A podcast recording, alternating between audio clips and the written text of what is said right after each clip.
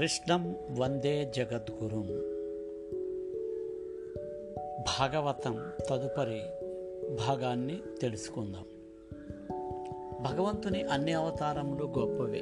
అందున కృష్ణావతారం చాలా గొప్ప అవతారం. కృష్ణస్తు భగవాన్ స్వయం. అందుకే భాగవతమునకు జయ అనే వింతైన పేరు ఉంది.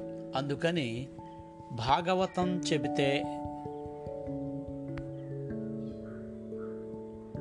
నారాయణం నమస్కృత్యం నరంచైవ నరోత్తమం. దేవీం సరస్వతీం వ్యాసం తతో జయం ధీరయేత్ అంటూ ఉంటారు. నరనారాయణులు కూడా నారదుని అవతారం తర్వాత వచ్చిన అవతార పురుషులు.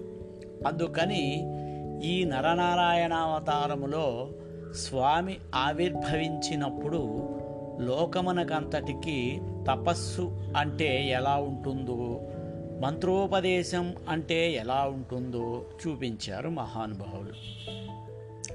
అటువంటి అవతార సంపత్తి కలిగిన ఈశ్వరుడు ఏ అవతారములో ఉన్నా ధర్మ ప్రబోధము చేస్తాడు. కృష్ణావతారం పరిపూర్ణమైన అవతారం.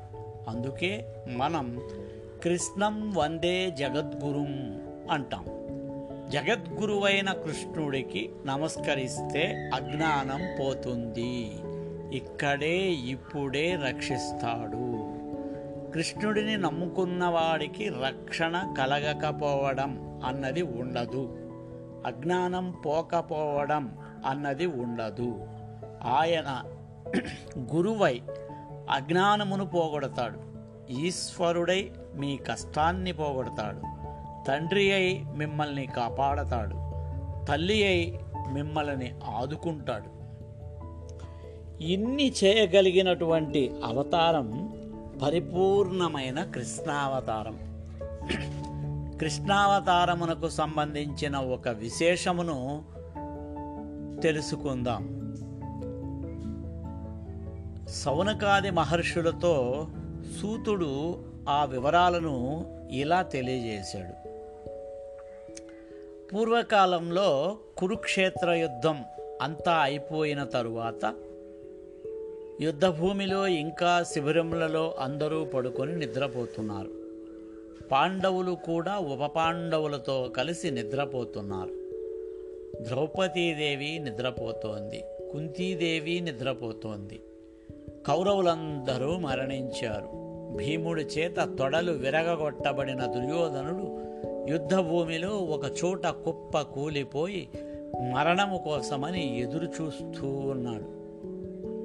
ఈ సమయంలో అశ్వత్థామకి ఆగ్రహం వచ్చింది. దుర్యోధనుని సైన్యమునకు అంతటికీ కలిగిన ఆపద దుర్యోధనునికి కలిగిన ఆపద చూసి అశ్వత్థామకి విపరీతమైన బాధ ఆవేశము కలిగాయి. కలిగి చేయరాని పని ఒకటి చేయటానికి నిశ్చయించుకున్నాడు. ఉపపాండవులను సంహరిస్తానన్నాడు. ఉపపాండవులు అంటే పాండవులైన ధర్మరాజ భీమ అర్జున నకల సహదేవులకు ద్రౌపది యందు జన్మించిన ఐదుగురు కుమారులు. ఆ ఐదుగురు కుమారులు కూడా కురుక్షేత్రంలో యుద్ధం చేశారు.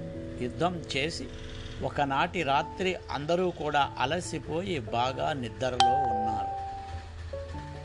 నిద్రపోతున్న సమయంలో అశ్వత్థామ వారి శిబిరంలో ప్రవేశించాడు. ప్రవేశించి నిద్రపోతున్న ఉపపాండవుల కుత్తుకలు కోసేసి ఐదుగురిని చంపేశాడు. అలా చంపిన పిదప నిశ్శబ్దంగా దుర్యోధనుడి దగ్గరకు వెళ్ళి నీ ప్రాణోత్క్రమము జరిగిపోయే వేళ నీకొక శుభవార్త చెప్పాలని వచ్చాను.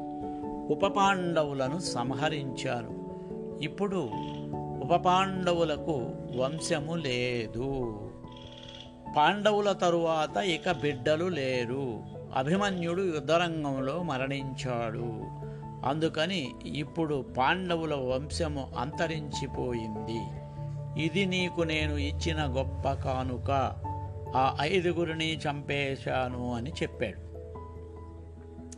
తెల్లవారింది. మరణించి ఉన్న కుమారులను ద్రౌపదీదేవి చూసింది. గుండెలు బాదుకొని ఏడుస్తోంది. ఏడుస్తుంటే అవతలి వైపు మిగిలిన యోధుడు ఇటువంటి పనిని చేయగలిగిన వాడెవడో గుర్తుపట్టాడు అర్జునుడు. ఒక్క మాట అన్నాడు. నేల మీద పడి పొర్లి గుండెలు బాదుకొని ఉపపాండవుల కోసం ఇంత ఏడుస్తున్నావు కదా ద్రౌపది!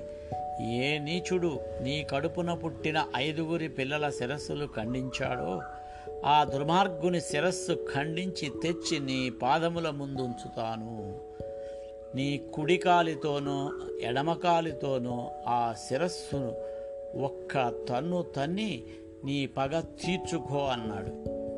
పెంపట అర్జునుడు కృష్ణ భగవానుని సారథిగా పెట్టుకుని అశ్వత్థామను వెంబడించాడు. అర్జునుడు వచ్చేస్తుంటే అశ్వత్థామ తన ప్రాణోత్క్రమం అయిపోతుంది. తనను చంపేస్తాడన్న భయంతో పరిగెడుతున్నాడు. ఇలా పరిగెడుతుంటే పోతన గారు ఒక అందమైన ఉపమానం వేశారు ఇక్కడ.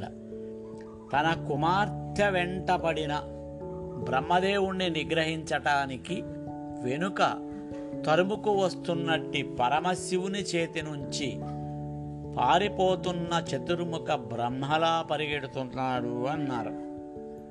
ఎందుకంటే అశ్వత్థామ బ్రాహ్మణ కుమారుడు ద్రోణసుతుడు పరిగెడుతున్న దగ్గరకి అర్జునుని రథం సమీపిస్తోంది.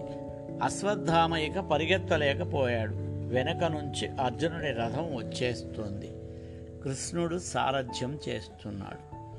ఈ రథమే ఈ సారథ్యమే ఈ కవ్వడే ఈ సవ్యసాచే ఈ కిరీటి ఈ ధనుంజయుడే పద్దెనిమిది అక్షౌహిణుల సైన్యమును మట్టుపెట్టాడు.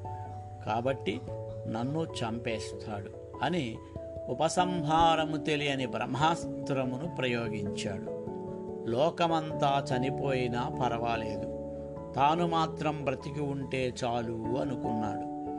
ఇది బ్రాహ్మణునకు ఉండకూడని బుద్ధి.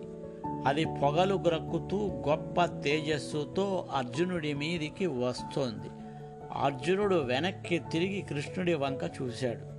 మహానుభావ ఎవరు సారథ్యం చేస్తే నేను కురుక్షేత్రంలో గెలిచానో? ఏ మహానుభావుడు సంసార సముద్రమునందు పడిపోయిన వారిని ఉద్ధరించటానికి వచ్చిన దివ్యమైన నౌకయో? ఎవరి అనుగ్రహం కలగటం చేత మాయ అనబడే అవనిక తొలగిపోతుందో ఎవరి అనుగ్రహం కలగటం చేత పామరుడైన వాడు కూడా జ్ఞానమును పొంది తిరిగి జన్మ ఎత్తడో అటువంటి నీ అనుగ్రహం వల్ల నేను ఇన్నిటిని సాధించగలిగాను. లోకములన్నిటినీ నిండిపోయి సంక్షుభితం చేస్తున్న ఈ తేజస్సు ఏమిటో నాకు తెలియజేయవలసింది అని అడిగాడు. అప్పుడు కృష్ణ భగవానుడు ఇలా చెప్పాడు. ఉపసంహారము తెలియకపోయినా అశ్వత్థామ బ్రహ్మాస్త్రమును ప్రయోగించాడు. ఇప్పుడు ఆ బ్రహ్మాస్త్రమును నిగ్రహించటానికి నీవు కూడా బ్రహ్మాస్త్రమునే ప్రయోగించాలి. విడిచిపెట్టు అన్నాడు. వెంటనే అర్జునుడు ఆచమనం చేసి అభిమంత్రించి కృష్ణ భగవానుడు ఉన్న రథమునకు ప్రదక్షిణం చేసి వచ్చి బ్రహ్మాస్త్రమును విడిచిపెట్టాడు. ఇప్పుడు రెండు బ్రహ్మాస్త్రములు ఒకదానికొకటి ఎదురు వచ్చాయి. లోకములన్నీ తల్లడిల్లిపోయాయి. ప్రళయమే వచ్చేసిందనుకుని దేవతలు ఋషులు పరుగులు తీస్తున్నారు. లోకములో ఉన్న ప్రాణులన్నీ కూడా ఉత్కంఠను పొందాయి. అందరూ హడలిపోతున్నారు. లోకములన్నిటినీ రక్షించే స్వభావం ఉన్న కృష్ణ పరమాత్మను ఆ రోజు లోకం ప్రార్థించలేదు. కానీ ఆయన అన్నాడు ధూర్తుడైన అశ్వత్థామ ప్రయోగించిన బ్రహ్మాస్త్రము మీదకి నువ్వు కూడా బ్రహ్మాస్త్రమును ప్రయోగించావు. వారికి ఉపసంహారము తెలియదు. నిష్కారణముగా లోకులు బాధపడకూడదు. రెండు బ్రహ్మాస్త్రములను ఉపసంహారము చెయ్యి అన్నాడు.